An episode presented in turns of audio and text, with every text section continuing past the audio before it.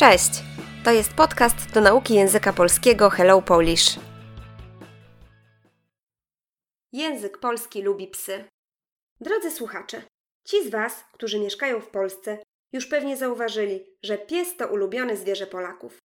Jest on również bohaterem wielu popularnych wyrażeń i zwrotów idiomatycznych w języku polskim. Dziś poznacie niektóre z nich. Może niektórzy z Was już słyszeli zwrot schodzić na psy.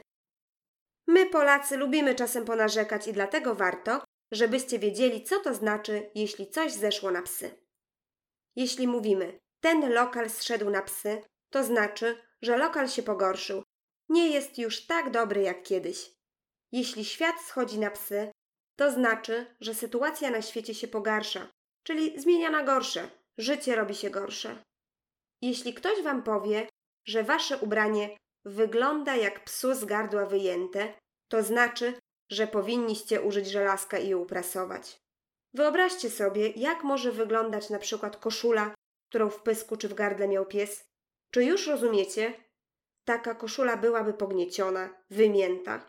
Ten zwrot zdecydowanie nie jest komplementem. Czy słyszeliście inny zwrot? Wieszać na kimś psy?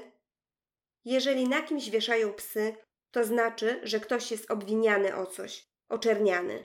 Na przykład zdanie: Już od jakiegoś czasu dziennikarze wieszają psy na tej aktorce, oznacza, że ta aktorka jest bardzo krytykowana przez dziennikarzy. Zdanie: Wieszali psy na Adamie, ale on niczym się nie przejmował, znaczy, że Adam był oczerniany. Inni obrażali Adama. Był on mocno krytykowany, ale nie zwracał na to uwagi. Nie robiło to na nim wrażenia.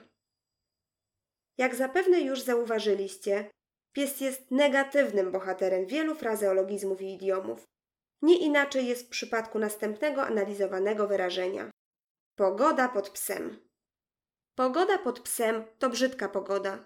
Jeżeli byliśmy nad Bałtykiem i mieliśmy pogodę pod psem, to znaczy, że na przykład było zimno, padał deszcz i wiał wiatr.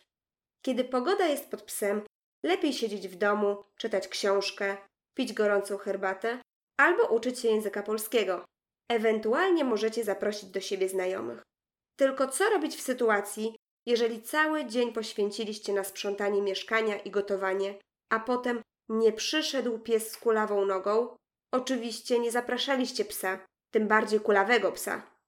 Jeśli nie przyszedł pies z kulawą nogą, chodzi o to, że nie przyszedł nikt. Na koniec zostawiłam wyrażenie, gdzie pies jest wreszcie przedstawiony w pozytywnym świetle. Wierny jak pies. Człowiek wierny jak pies jest lojalny, nigdy nas nie opuści. Możemy na nim w pełni polegać. Myślę, że to wyrażenie nie powinno nikogo dziwić, przecież często mówimy, że pies jest najlepszym przyjacielem człowieka. Cóż, ludzie kochający psy mogą być zaskoczeni, że w języku polskim pies występuje często w roli negatywnego bohatera. Tak naprawdę my Polacy bardzo lubimy te sympatyczne czworonogi jamniki, pudle, kundle, harty i przedstawicieli innych ras. Ale rasy psów to temat na inny odcinek naszego podcastu. Na dziś to wszystko. Do usłyszenia.